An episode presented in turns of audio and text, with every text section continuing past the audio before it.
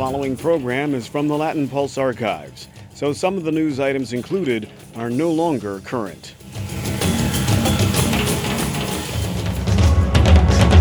This is Latin Pulse, a weekly analysis of news and public affairs in Latin America. Brought to you in cooperation with American University's School of Communication in Washington, D.C., and Link TV. And now here's host Rick Rockwell. Bienvenidos and welcome to Latin Pulse. This week we have a special program focusing on Honduras. Honduran President Porfirio Lobo made the rounds in Washington, D.C. this week, all part of the international rehabilitation of his country's diplomatic image. The Organization of American States, the OAS, expelled Honduras as a member state more than two years ago after a coup removed then President Manuel Zelaya from office. But this week, President Lobo made a triumphant return to the OAS, four months after Honduras was reinstated, and Lobo met with U.S. President Barack Obama. Obama congratulated Lobo on what he called a strong commitment to democracy. We'll be exploring just what all this symbolism means for Honduras and discuss the controversial coup that brought us to this stage. But first, we have this week's highlights of news from other parts of Latin America. Here's Vanessa Haces-Gonzatti. Republican candidate Rick Perry would consider sending U.S. troops into Mexico to combat violence related to drug cartels. The Texas governor made this statement last weekend in New Hampshire as part of his campaign for president. Perry says he doesn't know what the different scenarios would be, but that it's important for the U.S. to keep Mexico from failing in its fight in the drug war.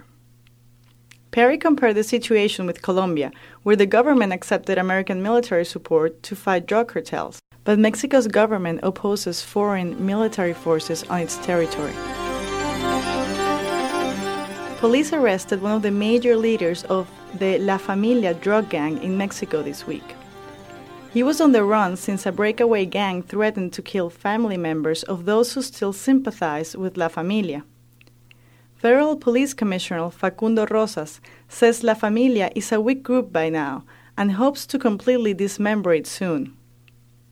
Two more gangs have fallen due to the same reasons as La Familia arrests, infighting, and pressure from rival gangs. But the areas they used to control have been taken largely by other groups, like the Sinaloa cartel. Police in Peru rescued almost 300 women in a jungle region they say is used for illegal gold mining. Peruvian prosecutors say five people have been arrested suspected of human trafficking. Police say the group of women was rescued from sexual slavery in the Amazon state of Madre de Dios. The youngest one is 13 years old, and at least four others are minors. Thousands seeking gold in Madre de Dios are using techniques that some experts say are destroying the environment. Puerto Rico will have the chance to decide its political future next year. The governor of the U.S. territory, Luis Fortuno, announced this week that he will present legislators with a plan for a referendum in 2012. The three options would be statehood, independence, or a sovereign free association different from the Commonwealth status it has now. Fortuno insists that Puerto Rico needs to express itself on its political status. Puerto Ricans voted on this issue in 1967, 1993, and 1998, but there was not a clear majority. A big, powerful, and complex telescope starts operating this week from Chile's northern desert. The ALMA telescope uses radio technology to see the wavelengths of light instead of what's visible to the human eye. This allows astronomers to see some of the coldest and darkest regions of space, where galaxies are created and stars are formed. Dr. Brian Kent from the National Radio Astronomy Observatory explains. The ALMA telescope is an effort uh, that no one has ever attempted before. It's using scientists, engineers, and technical staff all around the world to build a telescope that will change the landscape of astronomy, literally. The International Observatory links an array of radio antennas to act as one giant telescope. Scientists from North America, Europe, and East Asia have worked on this project for almost 30 years. I'm Vanessa Haces-Gonzatti, reporting for Latin Pulse. Thanks, Vanessa. Our first guest this week is Vicki Gass, a senior associate at the Washington Office on Latin America, or WOLA. For those unfamiliar with WOLA's work, the organization promotes human rights and democracy throughout Latin America. Gass is WOLA's expert on Honduras. Welcome to Latin Pulse. The media in Washington buried the news about Honduras this week, as many have come to expect. But if there was a media frame for President Lobo's visit, it was the diplomatic rebirth of Honduras. What's your take on that? Rick, first of all, thank you very much for having me here today. It's a pleasure to be on the AU campus and, and to be on your show. Uh, what's my take? Well, I think you uh, actually uh, described it quite well. It was the uh, diplomatic rebirth um, of Honduras and its relationship with the United States. Now, if you were to look at what little news coverage there was of Honduras, you would see that there are three points, and I can go into them now, or, or please go ahead. Okay, terrific. Um, I think there were three major points of President Lobo's visit with President Obama this week.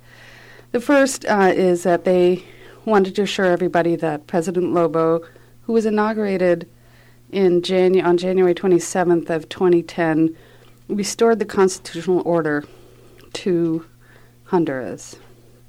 Secondly, that uh, Honduras is on the road to democracy. Not only on the, are they on the road to democracy, but they're committed to um, the democratic form of government.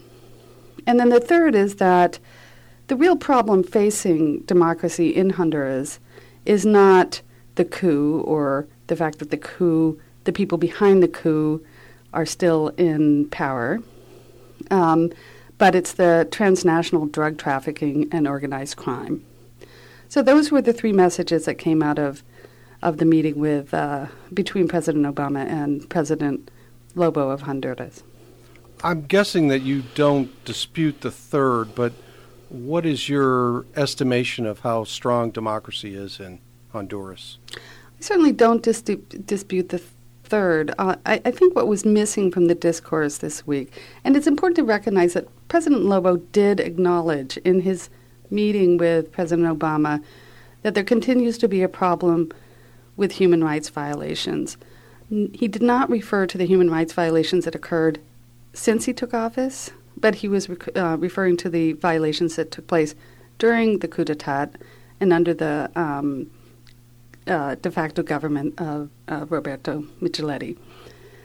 Um, certainly, certainly, uh, uh, drug trafficking, narco trafficking, organized crime is a problem in Honduras, as it is throughout Central America, less so in, in Nicaragua.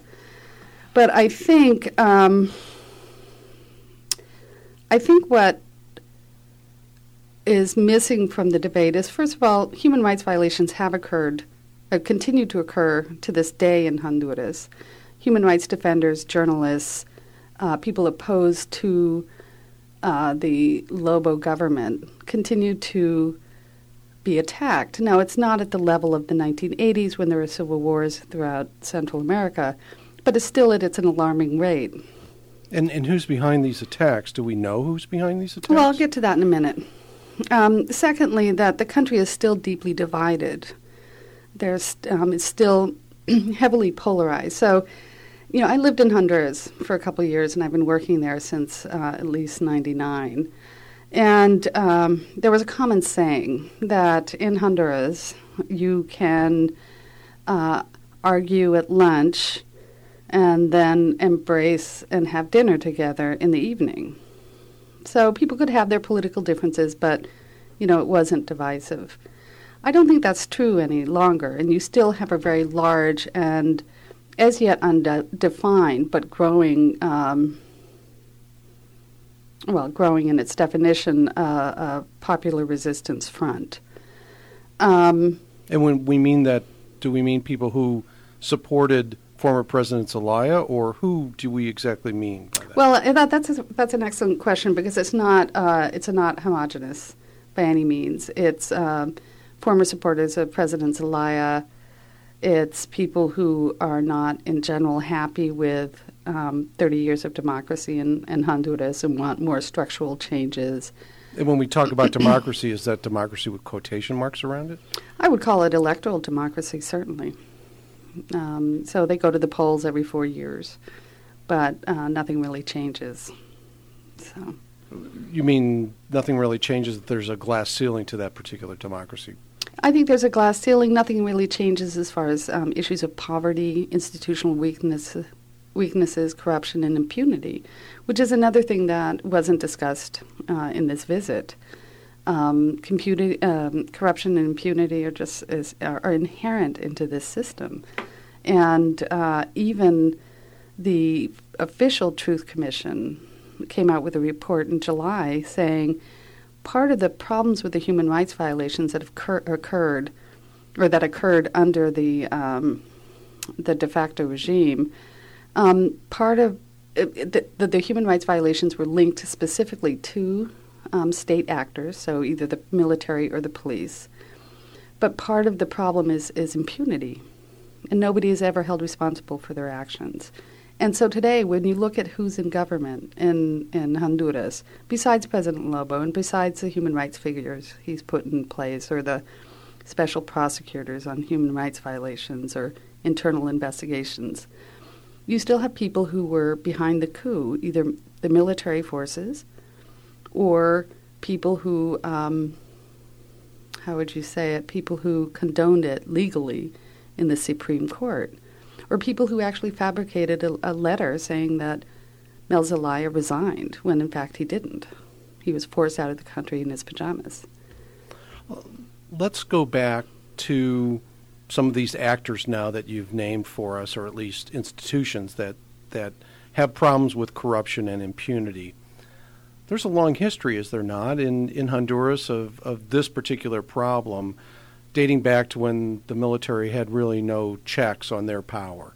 Yes, and I think that's the point that the Honduran Truth, uh, the Truth Commission that was headed by Eduardo Stein makes. There was impunity. They had a blank check. They were never held responsible they were held in check in 90 in the 90s and prior to the coup. But now with the coup, they've been and some and many people fear this quite strongly is that they've been emboldened because they have been put in powers uh, pos, uh, positions of power not only within the government but also within important um, civilian institutions sh- such as Vasquez Velasquez who was the um, minister of defense and he's now heading up the uh, Hondutel, which is the telecommunications company. Well, I don't know about you, Rick, but that's kind of scary to me. Had the military in charge of, of the telecommunications? Well, there is this culture that we thought was broken at a certain point in the new millennium, and of of military throughout all parts of society. It wasn't unknown in in the 90s for the military to own construction firms, other sorts of parts of private enterprise. And so, so you are actually saying to me and to our listeners that the coup really set Honduras back. Yes, people say that there's been a huge leap backwards um, as far as the military cons- is concerned. And not only are they back in positions of government, um, but uh, they're also, um, because of the backseat role that they had to take um, during the 90s and um, after what Hondurans refer to as the Cold War there. Uh, many went into um, private security. And many of those people were also responsible for killings that have taken place, and their organizations have worked on that. Um, and are these people also linked to organized crime? Yeah, I mean, these are big questions that nobody's answering. Let me bounce something off of you and get your reaction. Uh, this week, former Ambassador Jaime Daremblum wrote that actually the Obama administration had been too tough on Honduras during this period, and the OAS had been too tough on Honduras, and that we should respect Honduras because they've been a long time staunch U.S. ally. Any response to that? Hmm. You know, that's such a um, it's such an old uh, and worn out and used um, a phrase. I mean, if you look at Colombia, Colombia is an ally. We're about to sign a free trade agreement when everybody knows uh, that, besides the questionable benefits of free trade for agreement with Colombia, that it's uh, one of the most dangerous countries to be a unionist. You know, but it's an ally. Whether we were too harsh, no. I mean, I think, in fact, um, from Wola's standpoint, um, the the Obama administration came out quite strongly, and Clinton was very clear, and Obama was very clear that it was a coup d'état. But didn't um, the Obama administration backtrack at some point? Yes, they backtracked, and I think for the United States, or at least this, this is what I've heard, and I'm not convinced of it, is um, they didn't see an out, um, and they saw the elections as the way forward. Whether we were too harsh, no, because again, the people who are who are behind the coup are still in power. That's the military. That's the judiciary. Uh, it's it's the economic and political elite that just don't function, and even the Truth Commission states that. I think Ambassador Daremblum's point is that the Obama administration shouldn't have asked President Lobo for a compromise to allow former President Zelaya to come back, to allow him to take um, any sort of positions. Um, I think he sees him as a threat, as some people did before, a representative of an ally to Hugo Chavez or others on the left. Well, let's take a look at what's happened since Zelaya has returned, um, and putting aside for a moment the question of whether he should have returned or not. Um, since he's returned, the Honduran legislature has passed a law that will allow a referendum on on um, the same issues that Mel Zelaya was going to vote in the referendum in the Cuarta Urna, you know, days before he was, uh, or days after he was ejected from the country. What else has happened? They have um, agreed to start getting oil again from uh, Venezuela. You know, it's almost like as though nothing happened, and yet people have been killed and money was was was spent, um, and and a society just torn apart. But it's still the same country. What would your suggestion be about what's going on with Honduras now? Well, minimally, four things have to have to happen. Uh, one, um, they need to achieve justice for people who have been killed um, by uh, during and since um, the coup d'état. Um, that includes under President Lobo. They have to respect and protect human rights defenders, journalists, and people who are opposed. Who, who you know, they, they should respect freedom of speech.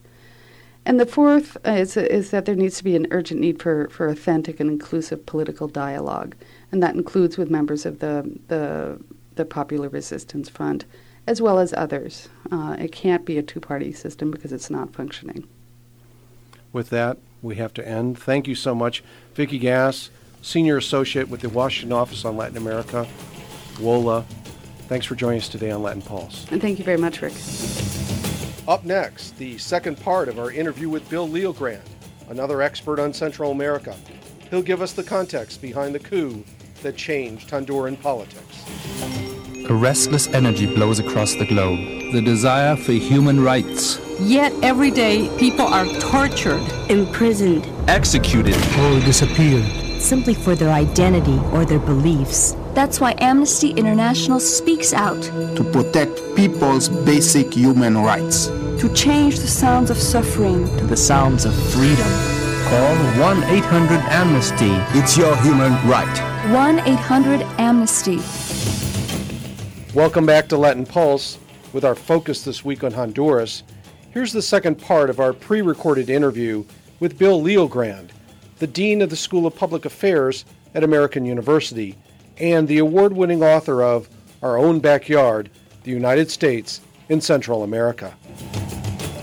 I'm just curious about why there's a need for the U.S. to make good with Honduras at this particular point. I think the point of uh, President Obama meeting with the president of Honduras is to say all of that that happened in 2009, it's over with and we can go back to normal affairs. Do you have a different take? Well, I don't think the Obama administration has quite managed to escape the political consequences of its uh, wavering position about the coup that happened in 2009. Um, the elected president of Honduras was rousted out of his bed uh, in the early morning hours by the armed forces, put on a plane, and sent into exile. It was, by any reasonable standard, a military coup d'etat. Now, it wasn't, interestingly, at the instigation of the armed forces, but rather at the instigation of civilian opponents of President Zelaya, who then recruited the armed forces to cooperate with them in this coup. Uh, initially, the United States denounced it as a coup, as did every other country in the hemisphere. Uh, Honduras's membership in the OAS, the Organization of American States, was suspended as per the Democratic Charter. Um, and the demand across the hemisphere was for the restoration of constitutional order by the return of President Zelaya. The de facto government of Honduras absolutely refused to do that. Now, this was all complicated by the fact that there was underway at the time of the coup an electoral campaign. President Zelaya's term of office was coming to an end just a, a few months down the road, as a matter of fact. And uh, that electoral campaign and election went forward. Uh, by most standards, by most observers, uh, it was a free and fair election although President Zelaya's supporters felt like the, the general atmosphere of intimidation in the a- aftermath of a coup made it an illegitimate election. But the United States then was faced with a choice to recognize the result of the election or not. Um, there was a negotiated solution which looked like it might break the deadlock. That was that uh, the outcome of the election would be respected, conservative candidate won. Uh, but President Zelaya would be allowed to return to the country, perhaps uh, even in the interim between the election and the inauguration of the new president. So one could at least say that constitutional order had been restored. That was the goal of the negotiated settlement, which the United States and Costa Rica helped broker. But the de facto government refused to go along even with that, and President Zelaya was not allowed to return. At that point, the United States broke with the rest of the hemisphere and said, well, we're going to recognize the new government anyway, and uh, split the hemispheric uh, consensus that Zelaya had to be brought back. Gradually, over time, other countries have accepted the, the, the reality that uh, there's a new government in Honduras and have focused on trying to build an atmosphere of national reconciliation in the country to get over the, the divisions that, that provoked the coup in the first place. The problem, I think, for Hondurans is that um, getting to that reconciliation is a lot tougher than it would have been if the old government had actually lived up to the agreement. The problem for the United States is that our uh, deserting the hemispheric consensus at that critical moment put the lie to President Obama's pledge that our policy in the region was going to be a multilateral process and we were going to listen to and follow the lead of other major Latin American powers like Brazil, Mexico, Chile. Uh, so it really did significant damage, I think, to Obama's effort to create a new relationship with the hemisphere. One of the things that complicated this particular happening two years ago was the fact that uh, President Zelaya snuck back into the country and held up in the Brazilian embassy. Isn't that part of the complication here? That that was part of the complication, and it wasn't clear once once he managed to take refuge in the Brazilian embassy whether, whether he was ever going to get out, because it wasn't clear that uh, certainly the de facto government wanted to arrest him and put him on trial, which would have. Uh, I think would have been a, a, horrible mistake that would have provoked serious domestic violence. Uh, there was a degree of domestic violence regardless, as Zelaya's supporters were in the streets demanding his return. Uh, the security forces were, uh, the riot police were um, shooting tear gas at them and arresting people, beating people, imprisoning uh, dissidents. So it was a, it was a, a, a, dangerous moment. And as I say, I, I think that the inability to find a political solution at the time really has made the task of national reconciliation a lot tougher. I will say the current government has really, I think, tried to get past that uh, that moment of crisis and has tried to have a broader uh, dialogue, even with Zelaya's supporters. And that's one of the reasons that gradually other Latin American countries, particularly the neighboring Central American countries, have been willing to make their peace with that government, and it's now been allowed to rejoin the OAS. The Honduran military, as you pointed out, did not act independently in this particular episode. But Honduras has a poor history when it comes to the military and military coups, and I believe that Honduras was one of the last countries in Central America, if not the last, where civilian government actually had control over its military. So, was this incident a setback in that sort of relationship between the military and civilian authorities in Honduras, or is that something we don't have to worry about? No, I think one always has to worry about that when the armed forces is involved in an interruption of constitutional government. You're quite right that the history of Honduras is uh, uh, a history strewn with constitutional governments being overthrown by the armed forces.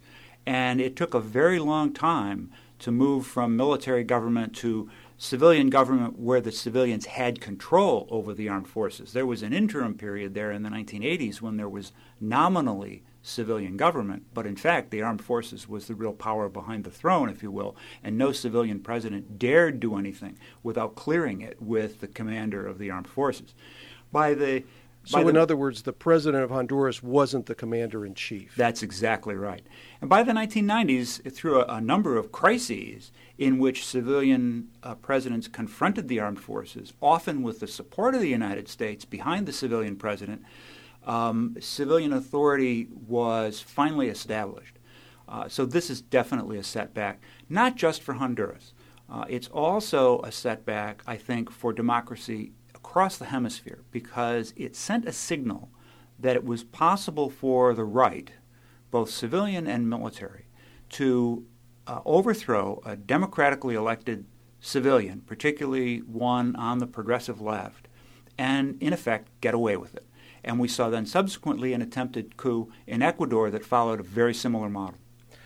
Since we're talking about models of coups, could it not also be argued that this coup, the Zelaya coup, followed the model of the brief three day coup in Venezuela against Hugo Chavez, and that we also saw the right coming in in that case, uh, maybe the U.S. not being so much against that coup.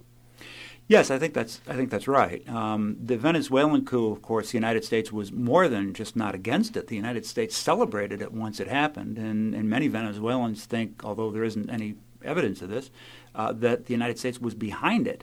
Um, there's a danger across Latin America as we've seen a number of governments elected uh, that uh, are elected not just to carry on the status quo, but to transform the status quo uh, governments, not just in Venezuela, but in Bolivia and Ecuador and a number of other Latin American countries, there's a real danger that um, people in established power, the establishment, if you will, in these in these countries, very resistant to those changes, frightened by those changes, and will resort to any means necessary to try to stop them if the United States and the rest of the hemisphere doesn't stand together in solidarity in defense of democratic government, there's a risk that we could see these kinds of coups or attempted coups in other places as well. Bill LeoGrande will have to stop there.